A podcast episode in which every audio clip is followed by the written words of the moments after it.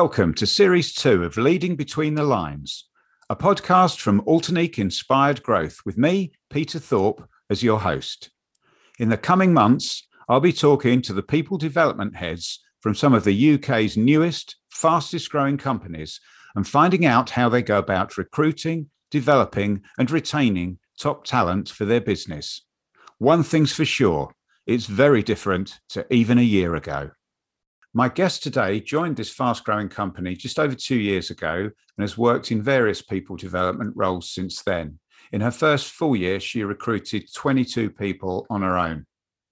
Her current focus is on setting up a learning and development structure from scratch, which is a big ask. So, to find out how she's going about it, it's a pleasure to welcome Alex Anderson from Mouse. Welcome, Alex. Hello, Peter. Thank you so much for having me. Perhaps we could just start by you giving us a bit of context as to um, how you've got to the position that you're in now, both from your point of view and the company's point of view. Yeah, absolutely. Um, so, just a bit more background on Mouse. So, Mouse was founded in 2014 um, by four co founders, um, all with their expertise in different areas. So, we put our first case for iPhone on Indiegogo, the crowdfunding platform, managed to raise $2.5 million in pre orders. Um, so that was in 2017. And we've really just grown from strength to strength since then. So we're now a team of 76 across the UK and China. Um, and my role has, has really been I guess quite instrumental in, in achieving that. So I I joined the company in 2019 as people operations manager but my role really was to build the talent function from scratch. So prior to me joining, there was no infrastructure, I guess, internally. All recruitment was outsourced, um, and internal, I guess, methods and processes weren't formulated. Um, so that was my kind of first year, uh, defining that and hiring like crazy. so, with the hiring piece that you did, that was really trying to get hold of quite a lot of talent in quite a short period of time in a fast growing environment. So it's easy to say, but much harder to do. How did you go about that? Yeah, I think it was a huge learning curve for me. Uh, prior to Mouse, I was in graduate recruitment and had only been in graduate recruitment for a year. Uh, so it was yeah a big challenge and i was recruiting for roles i'd never never recruited for before. So creative roles engineers. I just really did a lot of research um, leveraged contacts that i'd had or been introduced to by co-founders um, or um, others within the business. Um, and just kind of really worked hard and a lot of outreach because we weren't getting a lot of organic applications at that point. So it was very much headhunting for most roles, really. Um, so yeah, perseverance, I'd say. So, if you'd worked previously in graduate recruitment, you'd be used to assessment centres and a very structured approach to recruitment. Um, but you wouldn't have had that when you started recruiting at Mouse, as you were saying. So, what were you actually doing? Was this just one interview and you're in, or was it more scientific than that? What structure and processes did you have to put in place to make sure, really, that it was not a calamity? Yeah. so, it was defining the process from the ground up. So, first kind of video interview with me. We then did psychometric tests, which actually were in place before I joined, uh, but kind of leveraging them differently, kind of maximizing the value that we gain from them. Um, it would then be an interview with hiring manager and one other with a task. Um, and that was kind of the end. It would normally be a call with the CEO. I've really iterated on that since then, but that was the process. And at that point, I had no ATS system. So it was all on Google Sheets. It makes me laugh so much now. Uh, all of the candidate management was on Google Sheets, which, as you can imagine, was a lot of admin. Uh, I had to be super organized um, and it uh, it was interesting looking back. what were the psychometric tests that you were using? Were they personality based or ability based or, or a bit of both? Yeah, so we still use them now. Actually, um, they're by SHL, which is quite a, a well-known provider of psychometric tests. Yeah. Um, and the tests we use are called Verify um, Plus, and they are essentially numerical reasoning, deductive reasoning, and inductive reasoning. Now, we don't use them for every single role. Um, bar, it's kind of our creative roles. We use a different method of testing or interviewing, but for virtually every other role, uh, we we use SHL and just find that it's a a really strong predictor of of performance in the role in the job. Um, and we use that now with tasks that candidates would likely face or kind of situations that candidates would face in their role as well i think that's another important thing to to use to assess people fairly so if you're using ability tests basically to test what people have got between the ears um, do you preset a bar before they go into those tests? So they need to score above a certain level to be in? So SHL have set a uh, a percentile that indicates a high performer basically which is is the 33rd percentile. So anything above that is is a pass essentially. Um that's that's how we that's how we do it.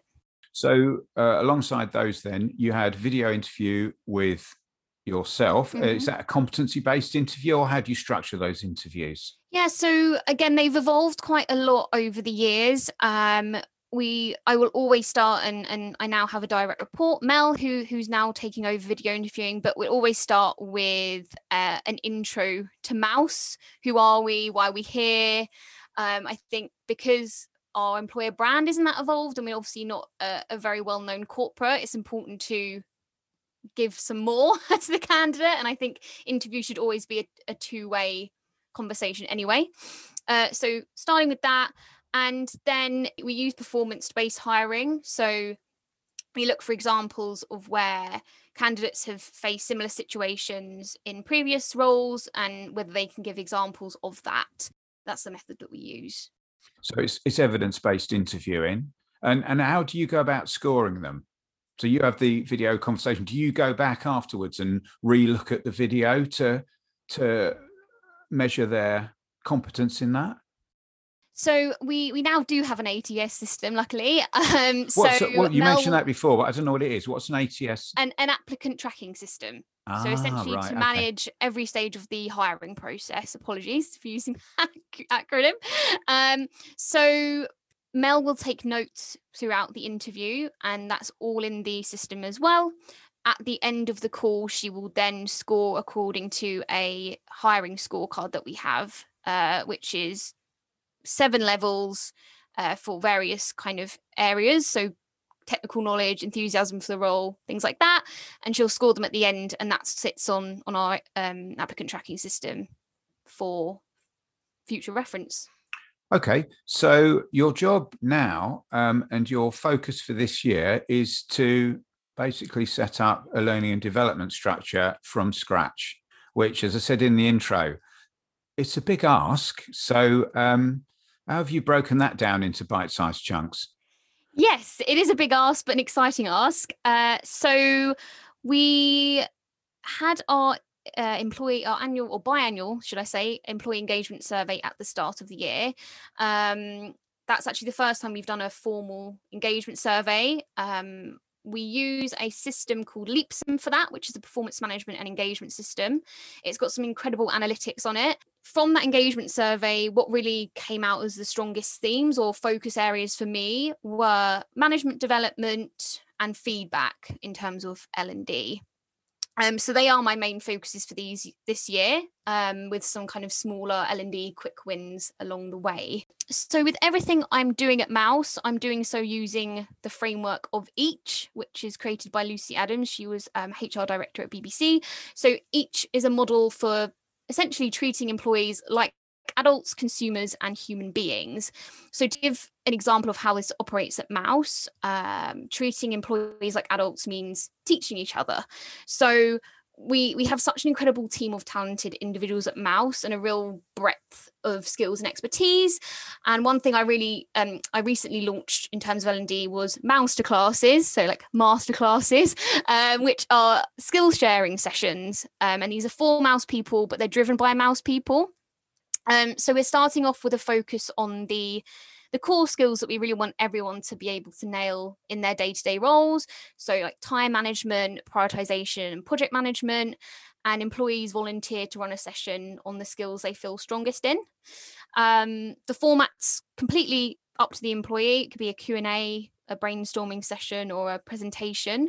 Um, but yeah, we've we've got our first one tomorrow, and I'm really excited about that. Um, but coming back to the each model. Skill sh- sessions aren't mandatory. Um, we're not forcing kind of people to attend. And I think that's where historically L&D programs have potentially gone or, or could have been delivered better. I think not kind of forcing people to do learning maybe um but yeah, we've got we've got a strong attendance for our first session tomorrow, um, and I've also reached out to our investors. So we're we're backed by private equity, um, and trying to facilitate these skills sharing sessions across other brands within the portfolio as well. I think that would be really beneficial for the team. One or two people in your position who I've spoken to recently, Alex, um, who are doing similar roles with similar fast-growing companies are adopting uh, the same type of approach, which is skills learning is not mandatory. And that's okay. But uh, playing devil's advocate, what happens if somebody needs to upskill but they don't want to do it where where does performance management sit into all this and where does the management of your staff to make sure you achieve the right the right business goals sit into it because you know learning's not an option is it really no, I think that's that's a really good point. And the way that we structure performance management and development ma- at Mouse is that we do keep them them separate. I think they are different things. They obviously uh, need to coincide, but we do keep them separately. So I think with things like reviews, um, we separate those conversations from things like compensation. So we have a compensation conversation about a month after that meeting, understanding that the employee that's focused on reward or yeah kind of pay is not one that listens to development for example. Um anyway i'm going off on a bit of a tangent there. Um well no no but i'm just going to ask you this. Surely the two are inextricably linked because if i'm working in your company i want to get paid more i probably need to learn more to be better at something. Absolutely. So are, are they not just directly linked development and pay? They are performance and pay i would say yes. Um and I'm, I'm not saying that development isn't linked to pay, but it's saying that when we have these review meetings, we're coming in thinking, right, what am I going to get paid? How much am I going to get? How much more am I going to get? What's my title going to be? Not sitting there thinking, right, what can I learn from this conversation? What is my manager telling me I need to develop on? What are my strengths? What are my areas for development? Kind of looking at the review conversation with that lens as opposed to how much money am I going to get, and that kind of being the focus. So the reason that we've split that conversation from the compensation conversation is to, yeah, basically try and get employees to focus more on listening to the feedback. They are linked. You're right. I'm not. I'm not denying that. So, who's responsible for the development of your staff? Is it the line manager? I guess it's it's both the line manager and the employee. Um, we are really trying to put development in into the hands of the employee. So with personal development plans, the employee is the one filling them out, then booking in the meeting with the line manager to discuss it. But we want people at Mouse to want to learn and want to develop. And I think at a startup in particular, when there isn't the the kind of flashy programs and uh yeah i guess the the amount of L&D available to you maybe in a corporate there isn't there isn't that necessarily available at a startup so you do have to be very proactive and a lot of it is learning on the job but I think there are ways that you can be clever about it but I think everyone at Mouse is understanding of the fact that they do need to own their own learning uh, you've hit the nail on the head there, I think, Alex. Because if you look at um, other companies like John Lewis, Marks and Spencers, Argos, I don't know any huge Sainsbury's, any huge company that's been around a long time, mm. they don't traditionally operate the system for L and D that you're putting in place. Mm. And there'd be a number of reasons for that, I guess, wouldn't there? One would be they're much more structured. Two would be the budgets and the resource they've had. So, to what extent uh, are you putting into place something that's dictated to by the amount of resource, both human and financial, that's available to you? Um, yeah, I think they're they're naturally as a well, I've got my direct report Mel, but she's very much focused on recruitment. So as I guess a a a people person or people team of one in the kind of traditional sense, excluding talent.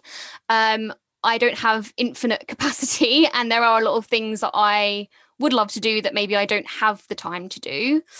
Um, and of course, there are financial um, limitations purely because we are a growing business, and and like you said, we don't have the. I'm not going to have the same budget as John Lewis, for example. Um, but there is a lot of newer research on L&D that shows for example, we learn 70% experientially, 20% socially, 10% formally. So 90% of how we grow and develop is what we do in our roles rather than being kind of taught in the classic way. Um, and I think the default has always been these structured classroom training types, but not focusing on kind of individual needs and the fact that not everyone learns in the same way. Some people learn better at night, some people learn better in the morning, and kind of putting a very rigid learning and development program in front of people um, is maybe not always the the right way to go. So, um, if you've got ninety percent of learning being done experientially, that says to me that the real key to that is going to be the coaching that people receive mm-hmm. on job coaching. Mm-hmm. Now, is that going to come, or are you expecting it to come from line managers or do you have a separate coaching function that gets amongst it with your people? So that would definitely be something that we'd expect from our line managers. And as i said part of my focus this year on l&d is management development. We we have a lot of managers at mouse that are first time managers and really really want to do their best but maybe don't know exactly how. Um, so at the moment i am in the process of of working out as I said, what's going to suit individuals um, and maybe not opting for the the classroom style method. I think giving people the tools and resources they need to learn and kind of saying, look, we, we're giving you this, but it's up to you how you how you take it, how you uh, engage with it. Um, I think can go a long way. Um, but I'm I'm I've got a workshop this week with um, some line managers that have kindly volunteered to ask questions like what do they want from line management training? Where are they struggling at the moment? What do they really want to nail? And i think speaking to your line managers and actually finding out where the key issues lie is very important as well before kicking anything off. And you're looking at that quite rightly from an l&d point of view but there must also be an angle from the um, other side of the business, the results oriented side of the business that must be telling you, we need our managers to do this. So you can ask them, and that's great, and you'll get some really valuable information back. But there's also a requirement from managers to to achieve certain things, isn't there? Oh no, absolutely. And I think part of what I create as a result of of this workshop needs to have needs to be aligned with the business strategy, what the business needs.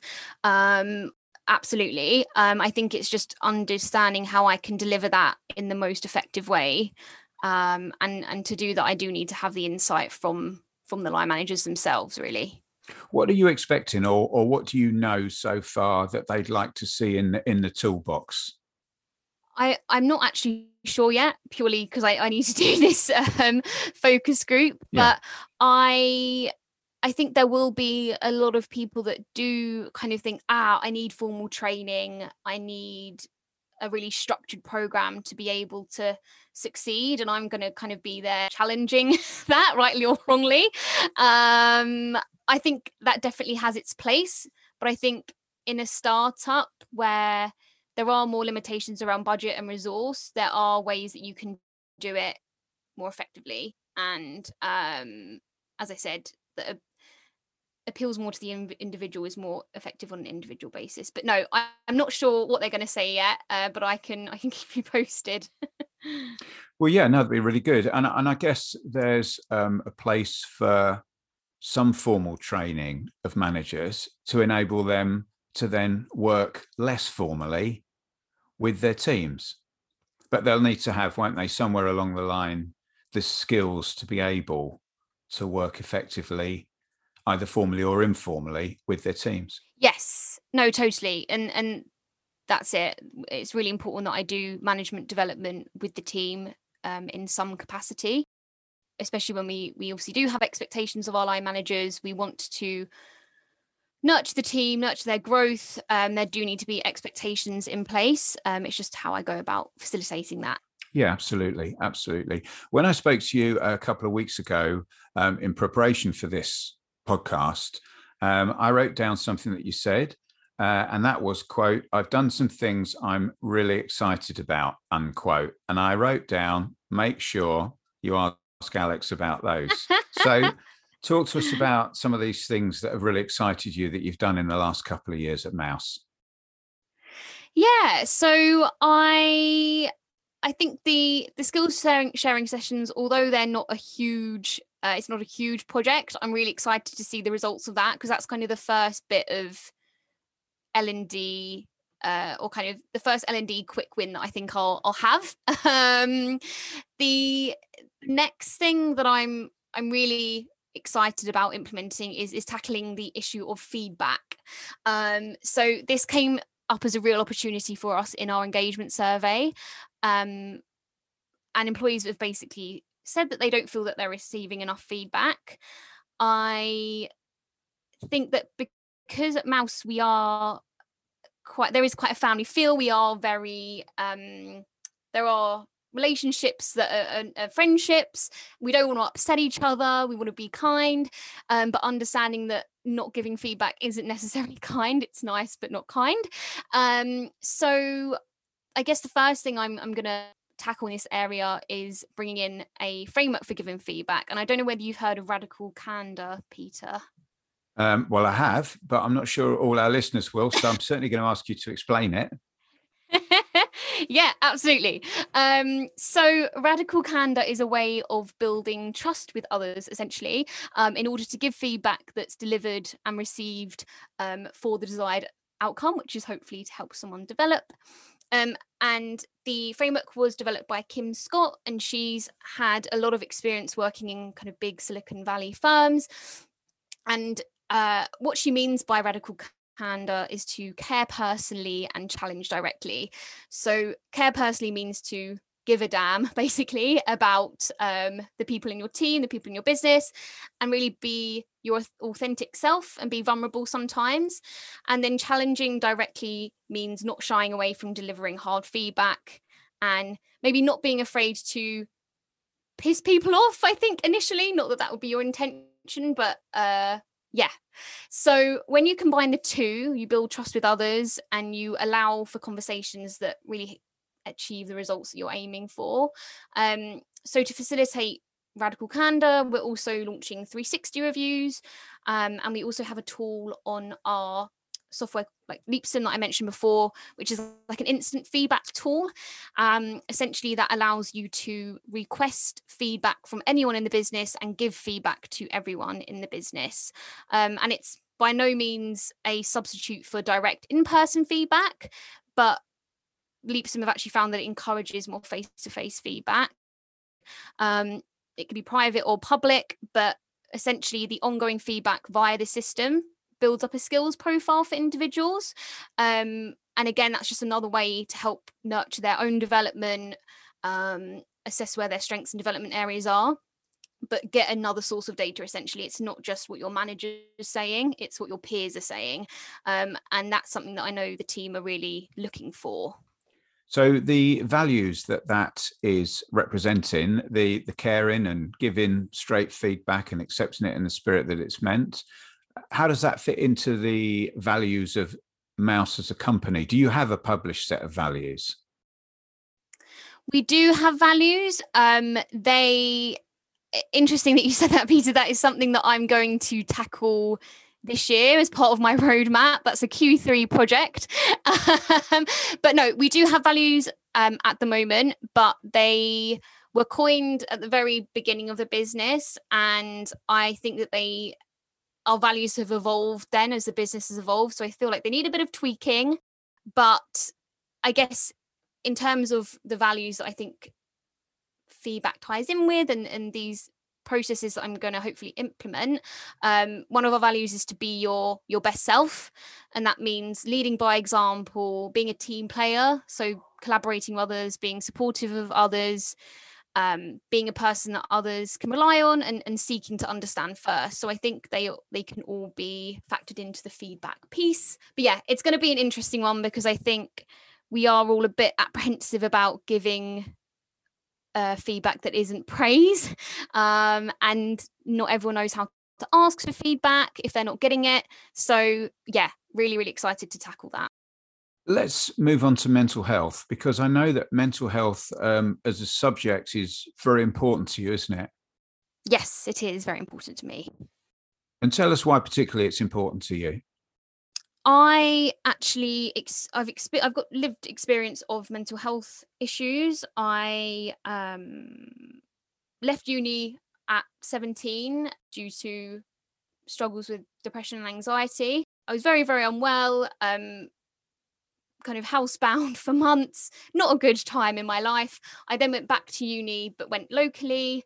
Um and uni was definitely not the experience um for me that a lot of people have it wasn't going out drinking it wasn't partying it was really really hard um and kind of just focused on can i get through this? Can i actually complete my degree? Um i did complete my degree and i got a first which uh was an incredible achievement i think for me something that i'm i'm really really proud of. Yeah. Mental health talking about mental health being open about it is very important to me. Um i always remember uh, well, I said it to my mum. I don't think I remembered saying at the time, but saying, I don't want you to be ashamed of me. I think I had my misconceptions around people that suffered with depression and I I didn't really know that much about mental health before I suffered with it myself. And I just remember her saying me saying that to her and from then on she she would just speak about it she was just so open about it and the amount of people that have been open back and come to her for support or advice um is just incredible really. So yes i am a big advocate for being open about it. What's the age profile of the employees at mouse? We are i'd say our average age is probably 27ish so quite a yeah relatively young workforce yeah, for sure. Uh, as is typical with lots of fast growing new companies. Mm, mm. Um, and this year has highlighted, or 2020 last year now has highlighted hugely, hasn't it, mental health? There's not any of us that haven't been touched on a mental health basis by what's happened. Mm. And mental health in the workplace now is becoming far more acceptable and needed and mandatory to some Mm, extent. mm, But mm. it seems thank goodness we've gone away now for someone's got a mental health problem quick get them to a therapist Mm. that now mental health is an environment we all have mental health every day every minute of every day Yeah. um, and we're all on that mental health spectrum yes um, and i'm guessing particularly with your own experience that's how you view it and what are you doing within the workplace to make sure people if they have difficulties just like you had have got a Mm. place to come and share it and, and work with it yeah i think what has has really helped foster a culture of caring about mental health and, and being open about mental health is that i have been very open about it um, we've got an employee assistance program uh, we use health assured which is fantastic that offers 24-7 helpline um, and up to eight sessions of cognitive behavioral therapy per issue per year for each employee I think there's potentially a bit of worry around employee assistance programs. Sometimes I think people think that we can see who's using them or we can find out what people are talking about, which absolutely isn't the case. And I really wanted to encourage people to use it if they needed to. So I've been very open in saying that I've now used it twice. I've had, um, so I've had the full set of two, um, or sorry, full set of CBT sessions, and have have just been open about my experience with it, and that's led to other employees kind of coming to me asking questions around it, and then I think going on to try it out. And I think had I not been so open about using it and it benefiting me, I don't know how many people would have tried it. Maybe Absolutely, irrespective of you being in the in the people business, just being open about it mm. and speaking about your experiences can only encourage others to to use it and, yeah. and take a punt on it if they're if they're at all apprehensive, can't it? Yeah, and I think there's other things that I'll always uh, make a, a point of of celebrating things like World Mental Health Day or Stress Awareness Week, things like that, organizing activities around that, and really, um, I guess, yeah, acknowledging the day and getting people to talk.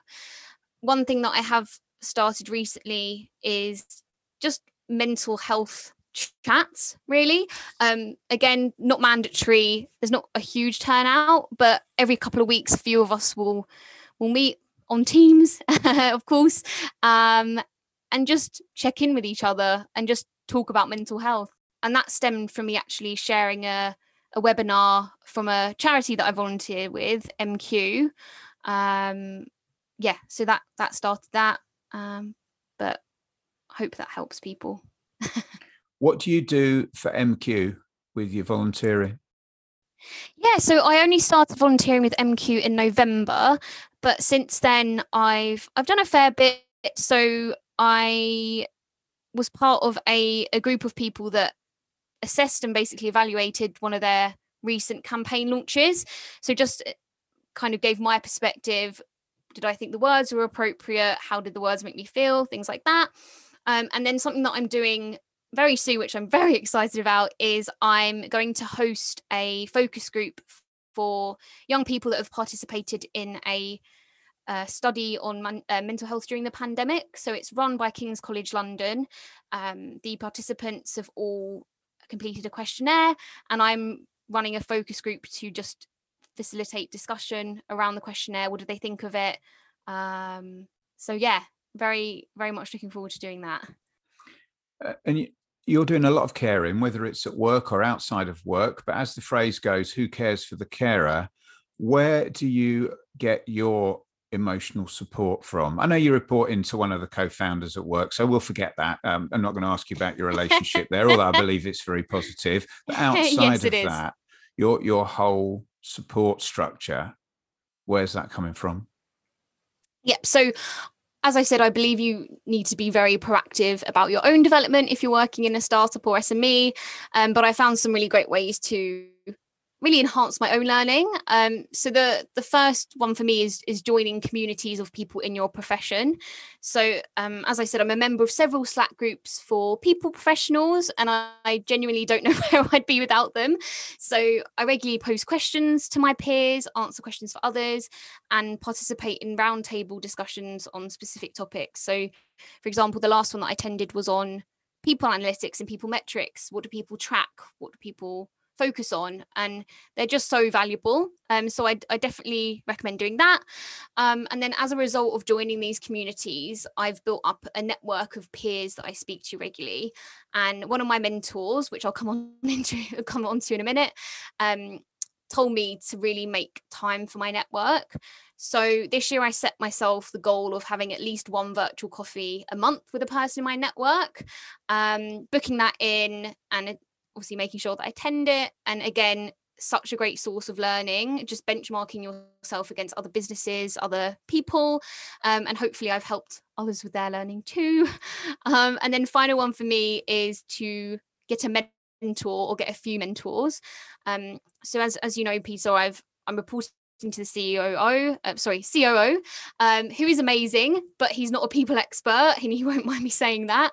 Um, so yeah, I've developed so much by leveraging the insight I've gained from sessions with my mentors, and I've tried to make sure that I've got mentors with different skill sets different experiences um, that can help me in in basically different areas of my of my learning um, so yeah they would be my i guess tips if, if anyone's looking to get more support that's how i learn coming to the end of this podcast now what would you like to have achieved in 12 months time and more importantly how would you like to be feeling as a human being in 12 months time uh, in terms of growth and where you're going on from there Oh, okay. Great questions. So, in 12 months' time, I would like to have built a highly effective management development program in some capacity. Um, I'd like to start to work towards building a, a feedback culture. So, using Radical Candor, using the Leapsome tool, 360 reviews up and running and working well. Um, there's a big systems and processes project that I'm also going to tackle. Um, another thing that came up in our engagement survey. So, are the processes we're using internally as effective as they could be? Um, what tools do we need? What tools don't we need?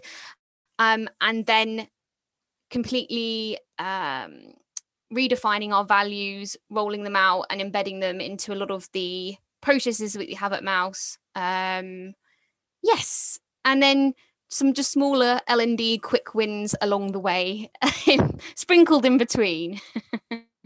and the, the bit you've missed out is the really important bit about how would you like to have personally yes, developed. So I can't let you go away with that, can I, Alex? I think um oh I that's really hard. why am I struggling so much with that question? Because everybody I does. think in a year's time. Well, of course, I don't think I'd be a a people person if I didn't. I've got my own personal development plan. I've got very clear aims and objectives in that that I want to achieve. So ticking them off. Um, I'm studying my um, CIPD level seven diploma at the moment. That's a two year course, so I'll only be about a year in by then. But I think getting my way through that with some good good marks would be great. Um, but I think just really becoming a lot more confident in myself and what I can deliver, less imposter syndrome uh, would be great. I'm not I'm not saying that I think that's going to go completely. um, and continuing to build my network and and continue to help others really. Um, I'd say that. Well, what a lovely aim. Alex Anderson, it's been a real pleasure talking to you. You uh, you've got a huge amount of talent, and Mouse are very lucky to have you. I wish you every success and thank you for your time today. Thank you so much, Peter. Thanks. If you've enjoyed today's episode and are interested in seeing and listening to more of our content, please do follow us on our LinkedIn profile, where you'll find more industry related material and articles. We'll be back next Thursday with another episode and look forward to you joining us then.